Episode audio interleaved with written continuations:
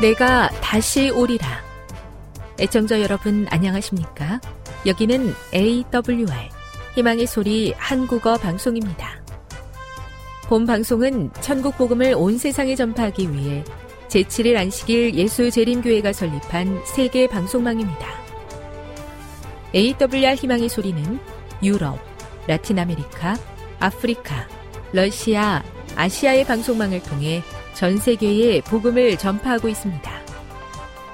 AWR 아시아 희망의 소리 방송국은 한국어 방송을 매일 5시간씩 송출하고 있습니다. 희망의 소리 방송은 인터넷과 스마트폰을 통해서도 언제나 청취하실 수 있습니다. 들으실 수 있는 인터넷 주소는 awr.org입니다. 유튜브로는 awr 코리아로 검색하시면 됩니다. 이 시간 희망의 소리 한국어 방송과 함께 보람있고 유익한 시간 되시기 바랍니다. 내가 다시 오리라. 여기는 AWR 희망의 소리 한국어 방송입니다. 주파수 안내입니다. 괌에서 송출하는 우리 방송은 한국 표준시로 밤 9시에 9895kHz로 밤 11시에 9800kHz로 다음날 오전 6시에 9695kHz로 각각 1시간씩 방송하고 있습니다. 우즈베키스탄에서 송출하는 우리 방송은 한국 표준시로 밤 10시에 15,670kHz로 타지키스탄에서는 밤 9시에 15,505kHz로 송출하고 있습니다. 애청자 여러분의 많은 청취 바랍니다.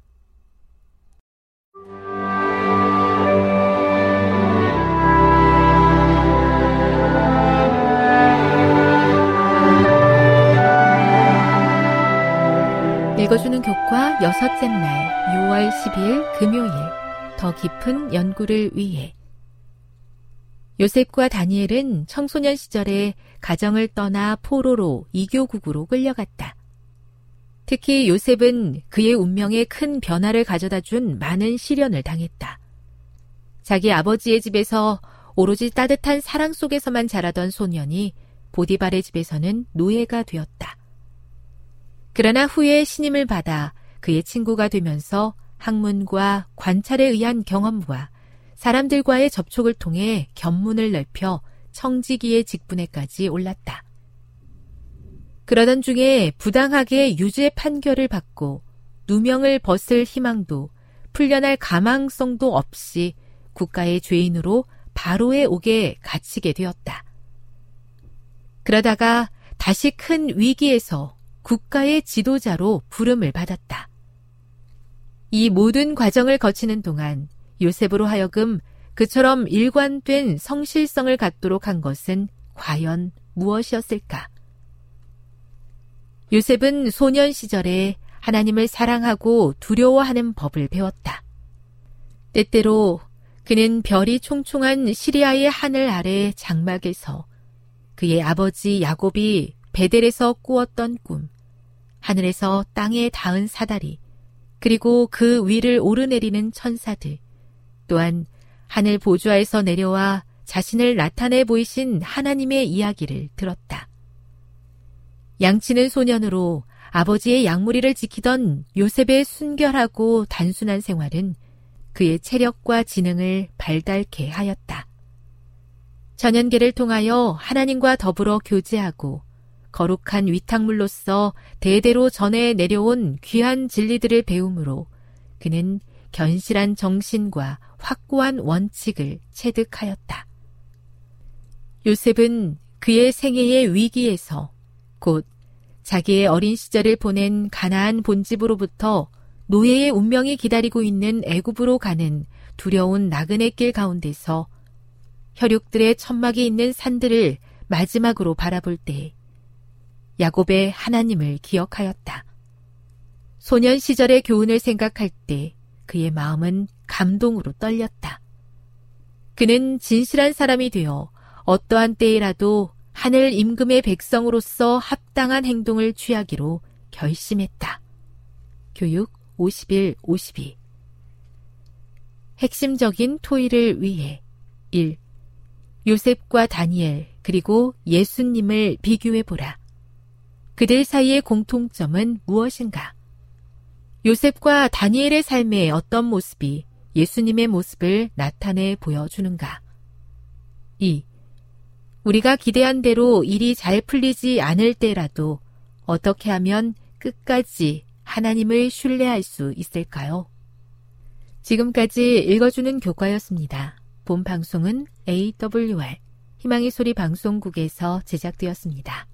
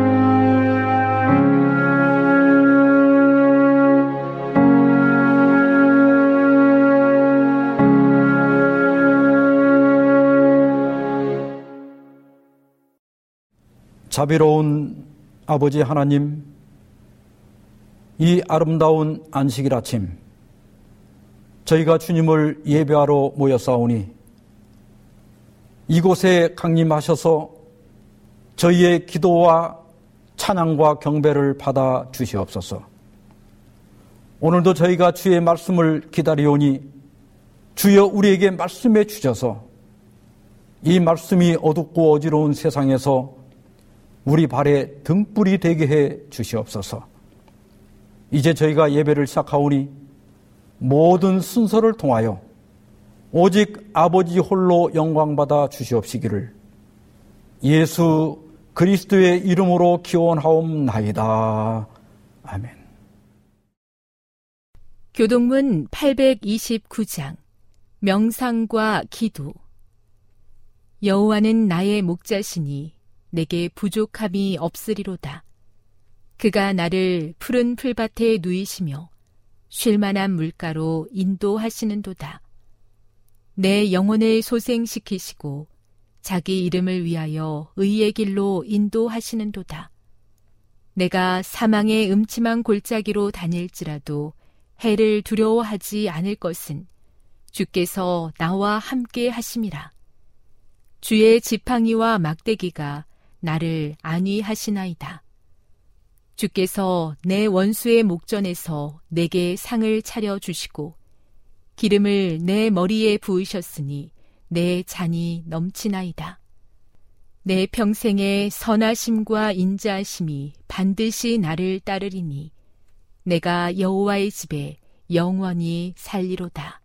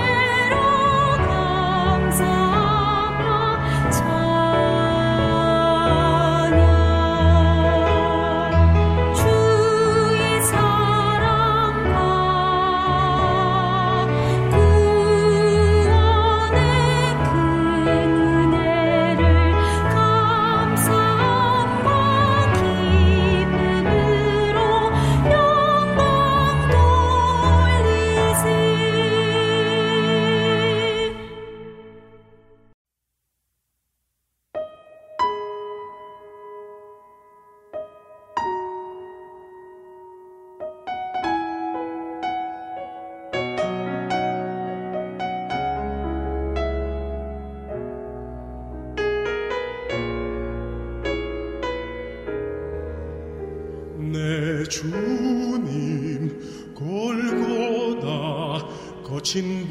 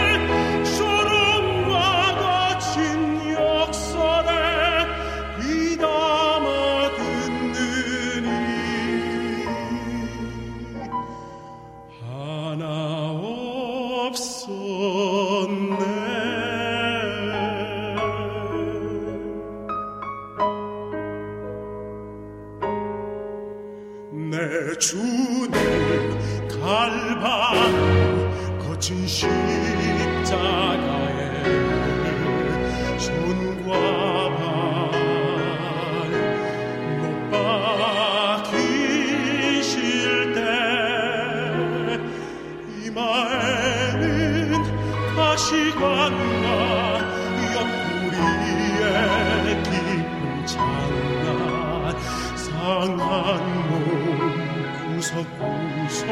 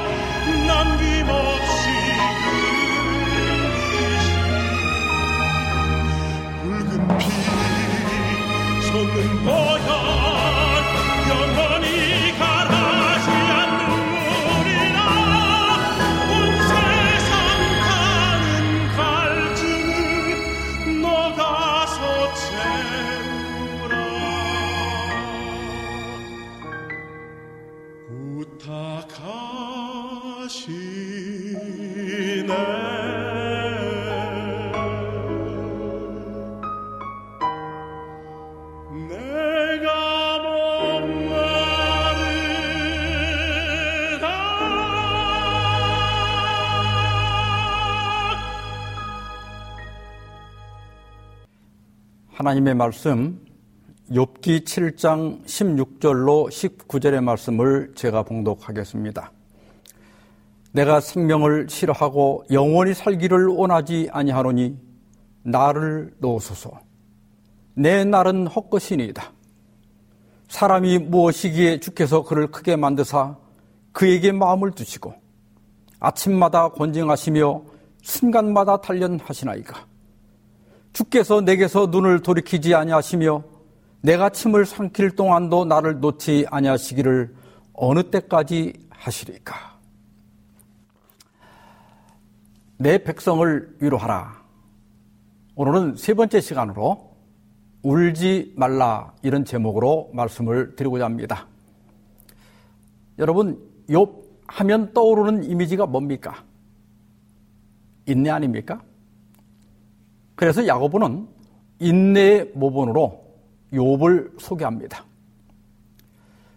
욥은 하루아침에 많은 재산과 자식을 잃어버렸지만 주신 이도 여호와시오 거두신 이도 여호와시오니 여호와의 이름이 찬송을 받으실지니다라고 말했습니다.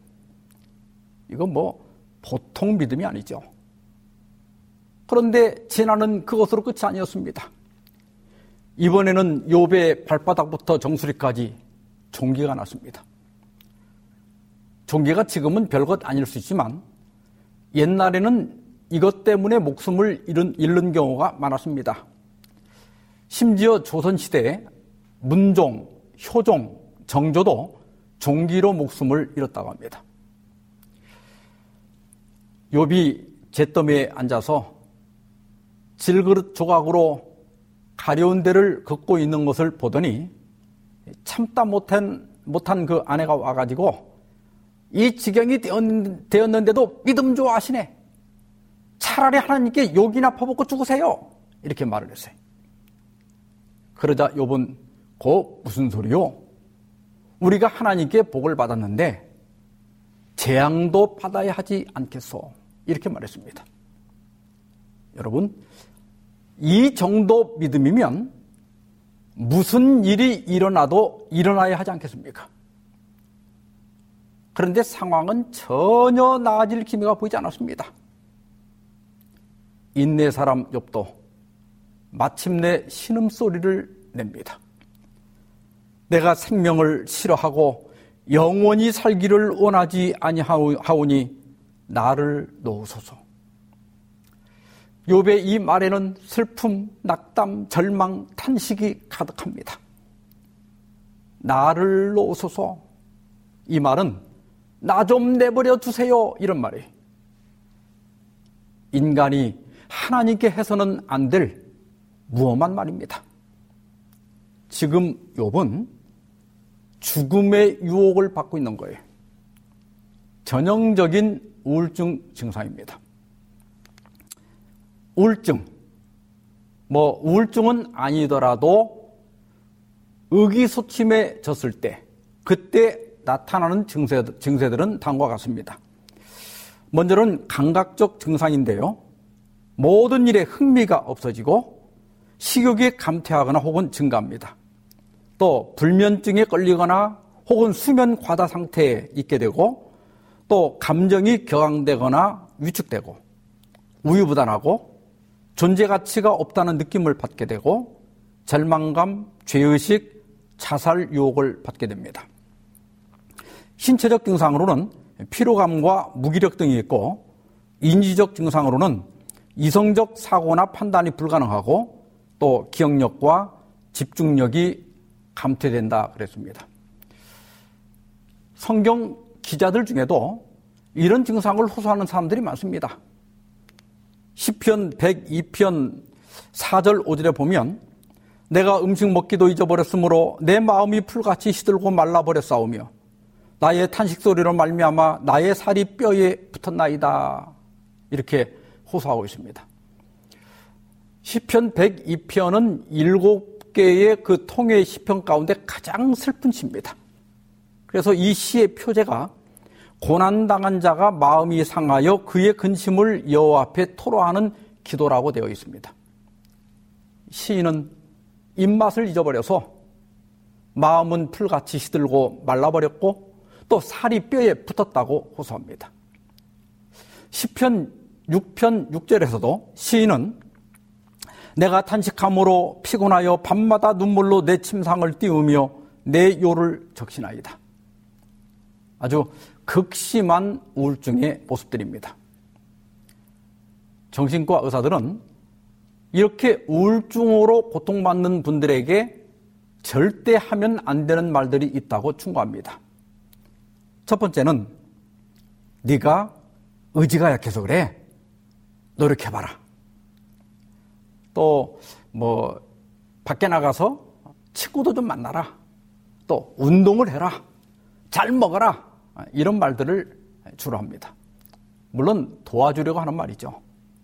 그런데 이런 말들이 별로 도움이 되지 않는다고 합니다. 뭘 하고 싶은 의욕이나 의지 자체가 없는 것이 우울증이기 때문입니다. 따라서 아무 말 하지 말고 지켜보면서 기다리고 괜찮아 천천히 해 이렇게 부담을 덜어주는 것이 오히려 낫다고 합니다. 두 번째는 너만 힘든 거 아니야. 나는 더 힘들어. 이 아무것도 안 하고 무기력하게 누워 있는 것을 보면 속에서 천불이 날 수도 있습니다. 그러면 이제 참다 못해서 이제 속이 터지면 너 힘든 건 아무것도 아니다. 나도 다 겪어봤다. 이런 말들을 하기가 쉽습니다. 사람은 내 고통이 제일 힘든 법입니다. 힘들어 죽겠는 사람에게 나는 더 힘들다 이렇게 추궁하는 것은 상황을 더 악화시킬 수 있다는 거예요. 세 번째는 너무 예민한 거 아니야? 뭘 그거 갖고 그래? 한 우울증 환자가 호소한 건데요. 하루는 과호흡증이 와가지고 급히 병원에 실려갔습니다. 엄마가 이렇게 속상해 하면서 세상이 너만 힘들어? 다 힘들어. 왜 유난을 떨어? 옆에서 그러는 거예요. 근데 그때 상처는 이루 말할 수가 없었다고 그래요. 환자 본인도 내가 이런 걸로 힘들어, 힘들다고 하면 나를 우습게 보지 않을까 하는 불안감이 있습니다. 그래서 상담하러 와서, 아, 뭐, 별것도 아닌 걸로 바쁜 목사님께 패기치는 건 아닌지 모르겠어요. 이렇게 말하면서 이렇게 주저하는 분들이 있어요. 본인도 이게 어찌 보면 별것 아니라는 것을 알아요. 그런데 친정이 안 되는 걸 어떡합니까? 따라서 별것 아닌 것처럼 말하는 것은 삼가야 됩니다. 네 번째로, 너 같은 애가 무슨 우울증이냐? 혹은, 야, 교인이 무슨 우울증이냐? 이렇게 말하는 분들이 있어요. 의기소침해지고 우울증이 있다고 해서 다 누워만 있는 건 아닙니다. 오히려 더 밝은 척 하는 분들이 많습니다. 힘든 모습을 보이는 것이 창피하기도 하고 또 가족이나 주변 사람들이 힘들어할까봐 나름대로 노력하고 있는 거예요. 잠언 14장 13절에 보면 웃을 때에도 마음에 슬픔이 있고 즐거움의 끝에도 근심이 있느니라 그랬어요. 어떤 분들은 내가 웃는 게 웃는 게 아니야. 이렇게 말씀하시는 분들이 있죠. 이런 상태를 심리학에서는 가면성 우울증 혹은 smile mask 증후군이라고 부릅니다. 이런 가면성 우울증은 사회적 지위가 있거나 또 인지도가 있는 연예인들 또 감정 노동자들 이런 분들이 많이 앓고 있지만 일반인들에게도 많이 있습니다. 그리고 이 우울증은 신앙 연주와도 관계가 없습니다. 여러분, 믿음 좋다고 감기 덜 걸립니까? 의기소침해지거나 우울증을 앓는 것은 믿음이나 지위나 부와 관계없이 누구나 걸릴 수 있는 감기 같은 질병입니다. 따라서 힘들다고 호소연하면 진지하게 들어주고 또 공감해주고 격려해 주어야 합니다. 다섯 번째는 정신과 약 그만 먹어라. 좋지 않단다. 그 우울증 중에 반드시 병원에 가서 치료를 받아야 하는 경우도 있습니다. 이런 분들이 어렵게 어렵게 병원 치료를 받고 간신히 위기를 넘기고 회복되어 가고 있는데 그 정신과 약 많이 먹으면 안 좋은데 약 끊고 차라리 New Start를 해. 이렇게 조언한 분들이 있습니다. 네, 여러분, 요즘 사용하는 약들은 중독성이나 부작용이 크지 않다고 합니다. 물론 약에 대한 의존성이 생길 수는 있지만 심리 치료를 병행하면 잘 극복할 수 있습니다. 지난 2021년 4월 5일에 국민건강보험공단이 발표한 2016년부터 2020년까지 우울증이나 조울증 이런 것으로 이런 기분 장애 질병으로 진료를 받은 환자가 해마다 약 7%씩 늘어서 작년에는 100만 명이 넘는 것으로 나타났습니다. 진료를 받은 사람이 이 정도니까 병원에 가지 않은 사람들까지 합하면 훨씬 많을 겁니다. 예, 특별히 이 기분 장애 환자는 남성보다는 여성이 두 배가량 많고 20대가 가장 높게 나타나고 있습니다. 요즘 그 20대 아이들 중에 학교도 안 가고 취업도 안 하고 방문을 걸어 잠그고 하루 종일 방 안에 방 안에서만 지내는 아이들이 의외로 많습니다. 이런 우울증이 왜 생기는 것일까? 가장 주된 원인은 환경적 요인입니다. 어떤 나치병에 걸리거나 또 왕따를 당하거나 사고 또 배신, 사별 어, 이런 충격적인 사건을 당하거나 경제적으로 어떤 어려움이 있을 때 또 갑자기 실직하게 되었을 때 또 배우자나 주변 사람으로부터 지속적인 괴롭힘을 당하게 되면 우울증이 생기게 됩니다. 두 번째는 유전적 요인입니다. 가족 내에 우울증 환자가 있는 경우에 그렇지 않은 경우에 비해서 우울증 발생률이 두 배 내지 열 배 가량 높다고 해요. 그리고 이제 일부 사람들에게는 신경 전달 물질이나 호르몬 이상 등으로 우울증이 올 수도 있습니다. 예를 들어서 갑상선 그 기능 저하증에 걸리면 이 기분이 저하되는데 이게 자기 의지로 극복할 수가 없습니다. 이런 때는 반드시 약물 치료를 받아야 됩니다. 그 외에 우리 그리스도인들이 우울증에 대하여 오해하는 것들이 있습니다. 첫 번째는 우울증은 사탄에게서 오는 것이다. 이런 오해가 있습니다. 사탄의 유혹에 굴복함으로 우울증이 생길 수는 있지만 사탄이 직접 우울증을 주는 것은 아닙니다.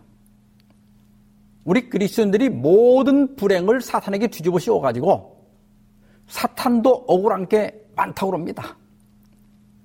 그런데 대부분의 우울증은 사탄과 관계없이 환경이나 유전 또 생화학적 요인 등으로 발생하는 것입니다. 두 번째, 우울증은 죄 결과로 오는 것이라는 오해입니다. 물론 죄 결과로 오는, 오는 경우도 있지만 대부분은 죄와 상관이 없습니다. 우울증의 증, 증상 중 하나가 죄책감인데 무기력하고 또 의욕이 없고 감정이 격앙되거나 또 슬픔을 느끼는 것은 여러분 절대로 선악의 문제가 아닙니다. 그런 것들은 감기 증상처럼 단순히 우울증의 증상일 뿐입니다. 따라서 기분이 우울하다고 해서 죄책감을 가질 필요는 없습니다. 세 번째로, 우울증은 하나님이 벌하시는 것이라는 오해입니다.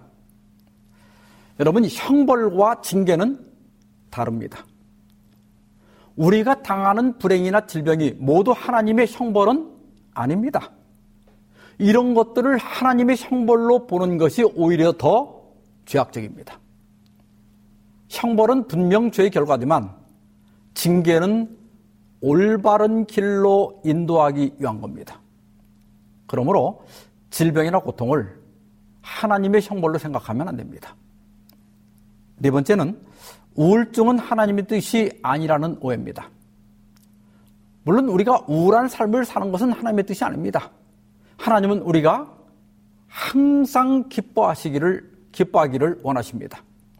그러나 슬퍼하거나 우울해한다고 해서 하나님께 죄를 짓는 건 아닙니다.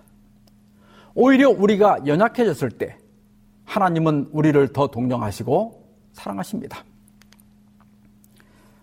설교자의 왕이라고 불렸던 스펄전 목사는 갑자기 우울증이 생기는 것은 누구에게나 있을 수 있다. 언제나 즐겁게 지내다가도 가끔씩 주기적으로 의기소침해지는 법이다.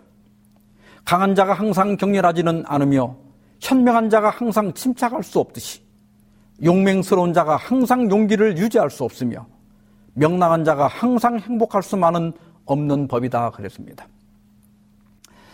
성경의 수많은 영웅들도 우울증을 겪은 것을 볼 수 있습니다.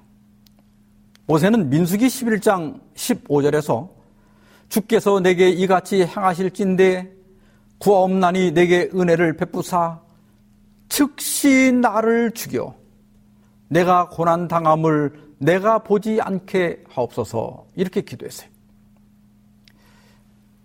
이스라엘 백성들을 애굽에서 데리고 나오면 끝날 줄 알았어요. 그런데 이 백성들의 요구와 불평과 원망은 한도 끝도 없는 겁니다. 마침내 모세는 하나님께 엎드려 왜 이런 짐을 저에게 맡기십니까? 제가 이 백성을 뺐습니까? 나왔습니까? 왜 하필 저에게 이 책임을 맡기십니까? 더 이상은 못합니다. 차라리 저를 죽여주십시오. 이렇게 호소, 호소했습니다. 여러분, 이거 전형적인 우울증 증세 아닙니까? 그리고 엘리야 하면 뭐가 떠오릅니까? 갈멜산에서 홀로 바알과 아세라 선지자 850명과 겨루어 승리한 사람 아닙니까? 그런데 이 장대한 하나님의 사람은 이세벨의 복수에 찬 말 한마디 듣고 주랭랑을 쳤습니다. 얼마나 겁을 먹었는지 먹지도 않고 만 하루를 쉬지 않고 달렸어요. 마침내 기력이 다하자 한 로뎀 나무 아래 앉아서 자기가 죽기를 원하여 이르되 여호와여 넉넉하오니 지금 내 생명을 거두시옵소서 나는 내 조상들보다 낫지 못하니이다. 이것도 분명한 우울증 증세 아닙니까? 요나서상 3절에 보면 여호와여 원하건대 이제 내 생명을 거두어 가소서 사는 것보다 죽는 것이 내게 나음이니다. 근데 이 요나의 우울증은 경우가 조금 다릅니다.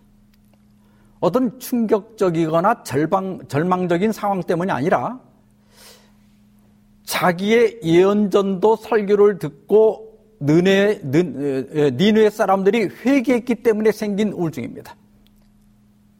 요나는 조국 이스라엘을 괴롭혀온 그 아스로가 망하는 걸 봐야 하는데 그게 안 되기 때문에 억울하고 분해서 우울증에 빠진 거예요. 어떤 손실이나 사별과 같은 충격적인 사건 때문에 우울증이 오기도 하지만 내게 못된 짓을 하고 나를 괴롭히는 사람이 너무나 잘 살고 또 사람들에게도 인정받는 것을 보면 속이 상하고 그것 때문에 우울증에 빠질 수 있습니다.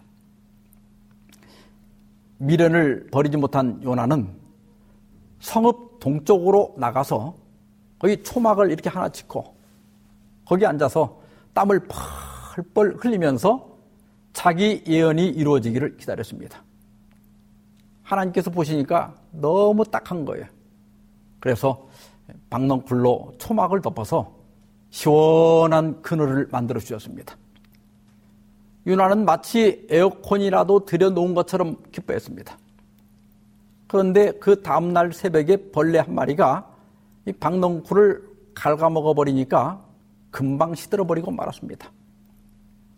이제 해가 떠가지고 햇볕이 머리 위로 쏟아져 내리니까 요나는 되는 일이 하나도 없다면서 있는 성질, 없는 성질 다 뿌리쳐겠어요. 하나님께서 야, 뭘 그 박넝쿨 하나 때문에 이렇게 승기를 내냐? 이렇게 말씀하시니까 되는 게 하나도 없잖아요. 지금 그냥 팍 죽어버렸으면 좋겠습니다. 이렇게 대답했어요. 그때 하나님께서 요나서 4장 10절 11절입니다.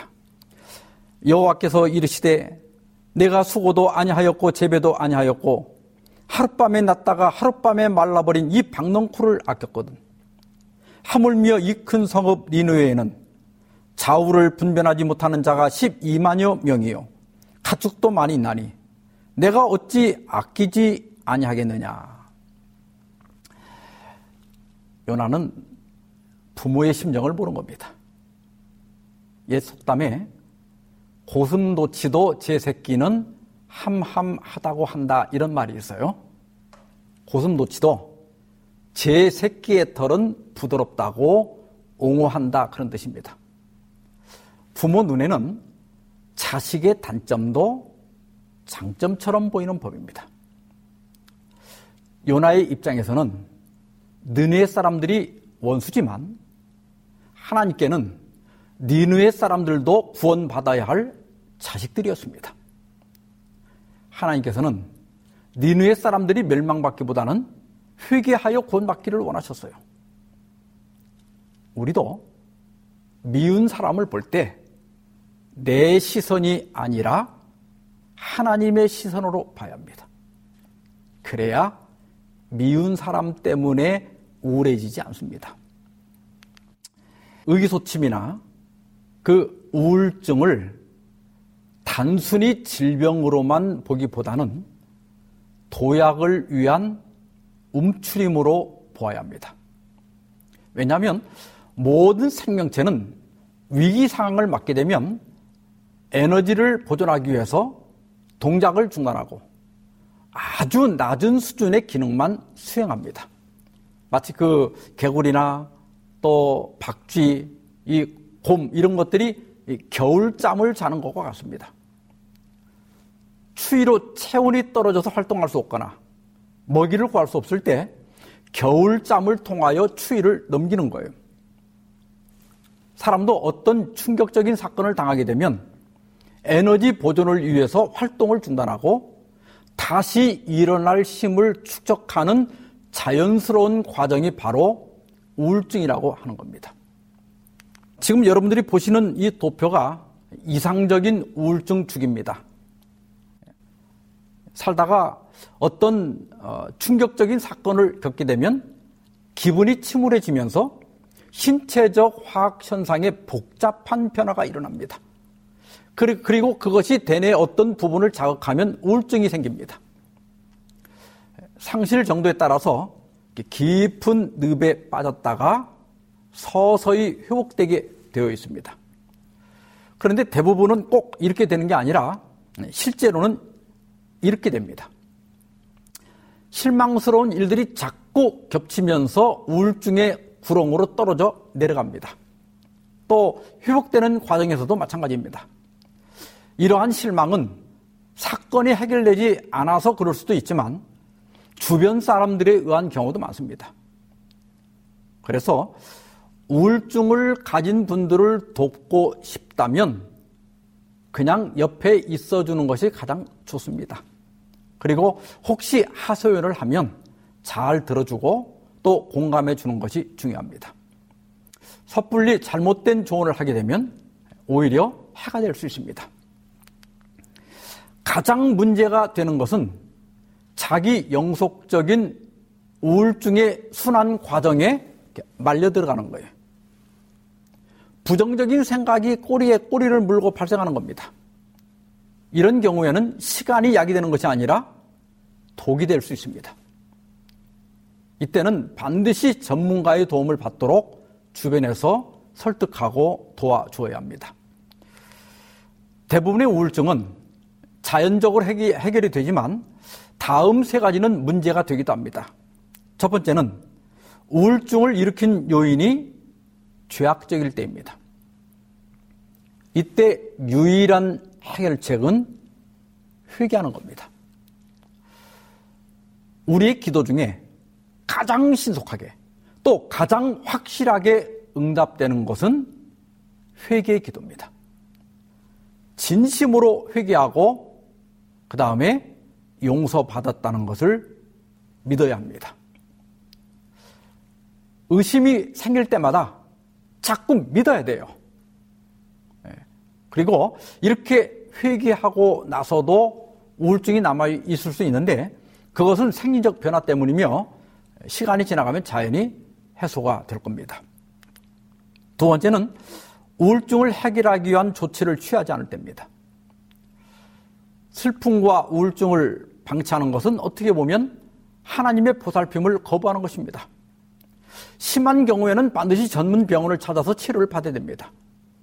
보통 2 내지 3주 정도면 효과가 나타나기 시작하고 한 6개월 정도 치료를 잘 받으면 잘 낫습니다. 병원에 갈 정도가 아니라도 혼자 견디기 힘들다면 신뢰할 수 있고 경험 있는 분들에게 상담을 받는 것이 좋습니다. 아, 이게 상담을 받으면 비슷한 상황이 닥칠 때 대처 능력을 기를 수가 있습니다. 그래서 몇 번 받으면 나중에는 요령이 생겨서 혼자서도 잘 대처할 수가 있게 됩니다. 세 번째는 다른 사람과의 관계에서 오는 우울증이 있습니다. 어, 이 경우에 두 가지가 있는데 첫째는 다른 사람 때문에 생기는 우울증이에요. 이것은 내 삶의 주도권을 내가 갖고 있지 않다는 것을 의미합니다. 여러분, 왜 다른 사람에 의해서 내 기분이 좌지우지 됩니까? 누가 뭐라고 하든 나는 그냥 나일 뿐입니다. 기분 나쁜 말을 들었을 때 그냥 개가 짖었다 이렇게 생각하고 잊어버리시기 바랍니다. 다른 사람이 준 상처를 자꾸 되새기는 것 이건 우리 정신 건강에 좋지 않습니다. 그리고 두 번째는 내가 다른 사람을 의심하고 오해해서 생기는 우울증이 있어요. 이것도 잘못입니다. 이 힘든 세상에서 남편이 뭘 하든 다른 사람이 뭘 하든 왜 그렇게 신경 쓰며 삽니까? 남의 일에 신경을 끄시기 바랍니다. 대부분 모르는 게 약입니다. 궁금해 하지도 말고 알아보려고 하지도 말고 신경 끄고 사시기 바랍니다.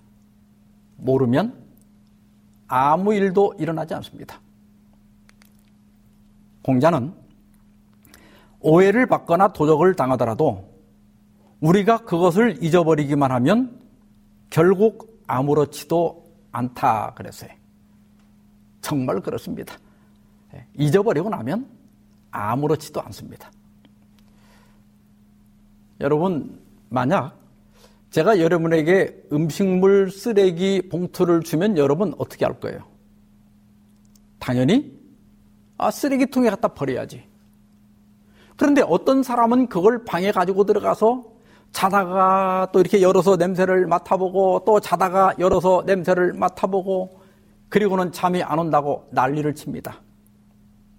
여러분, 여러분에게 상처를 준 어떤 사건이나 그 말들은 다 쓰레기입니다. 그걸 뭐하러 안방에 가져가서 또 생각하고 또 생각합니까? 다 내다버리시기 바랍니다. 다 잊어버리시기 바랍니다.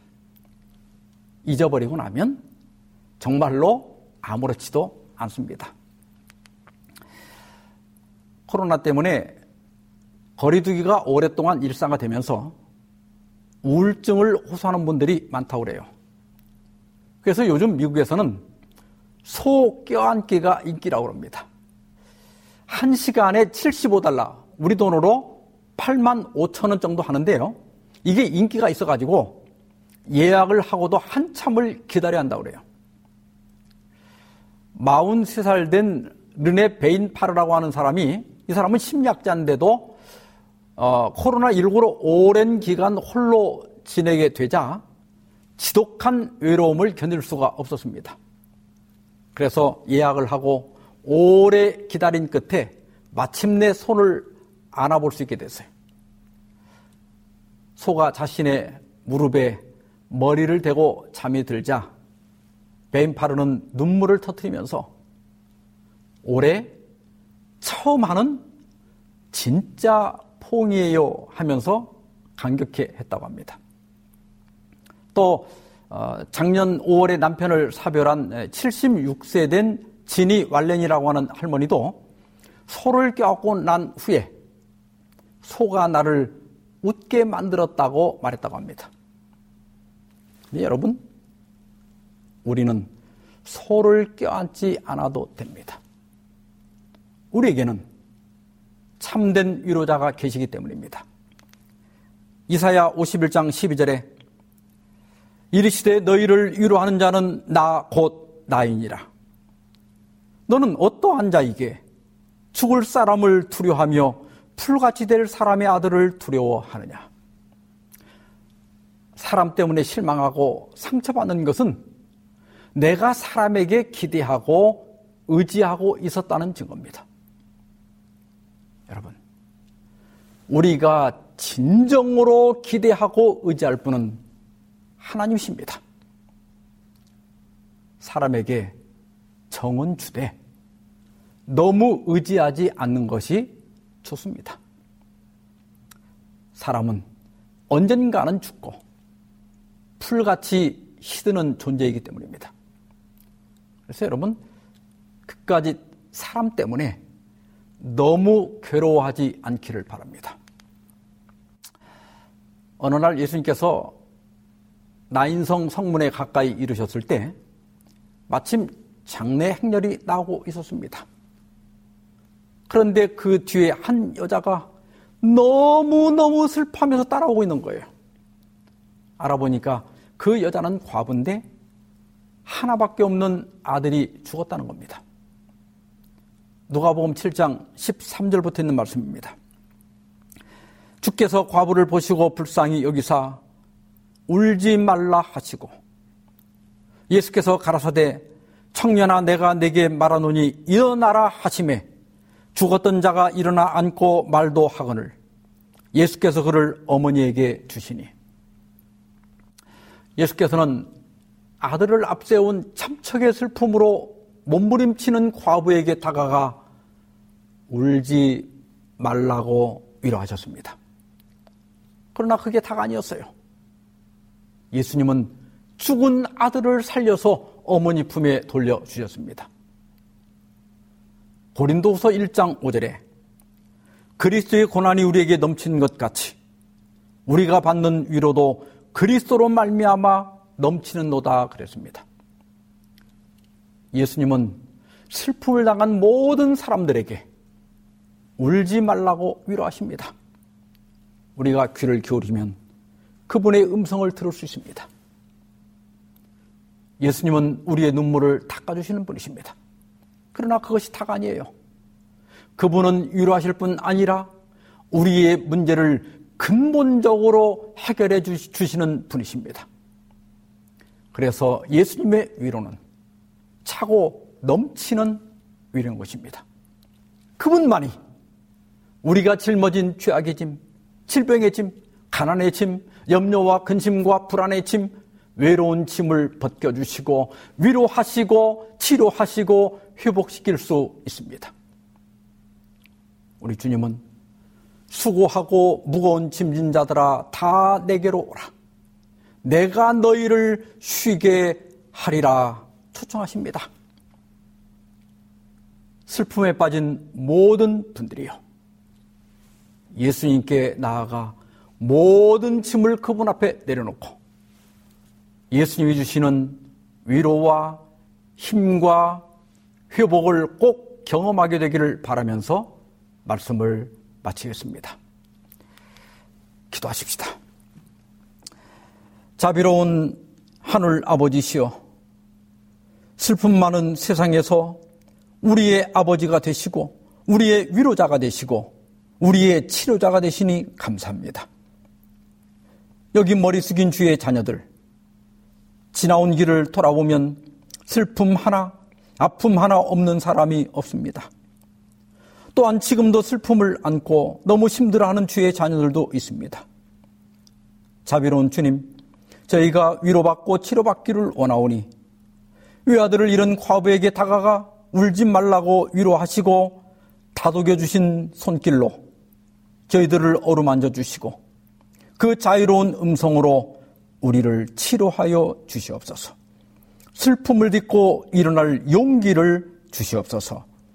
이 모든 말씀을 우리 주 예수 그리스도의 이름으로 기도하옵나이다. 아멘.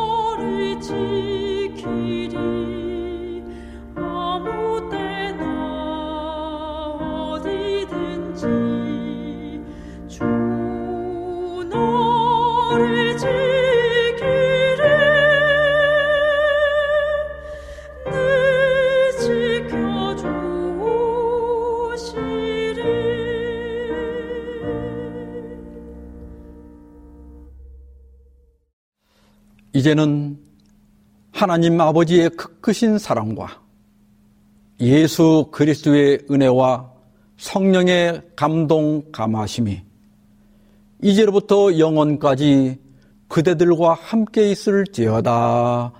아멘.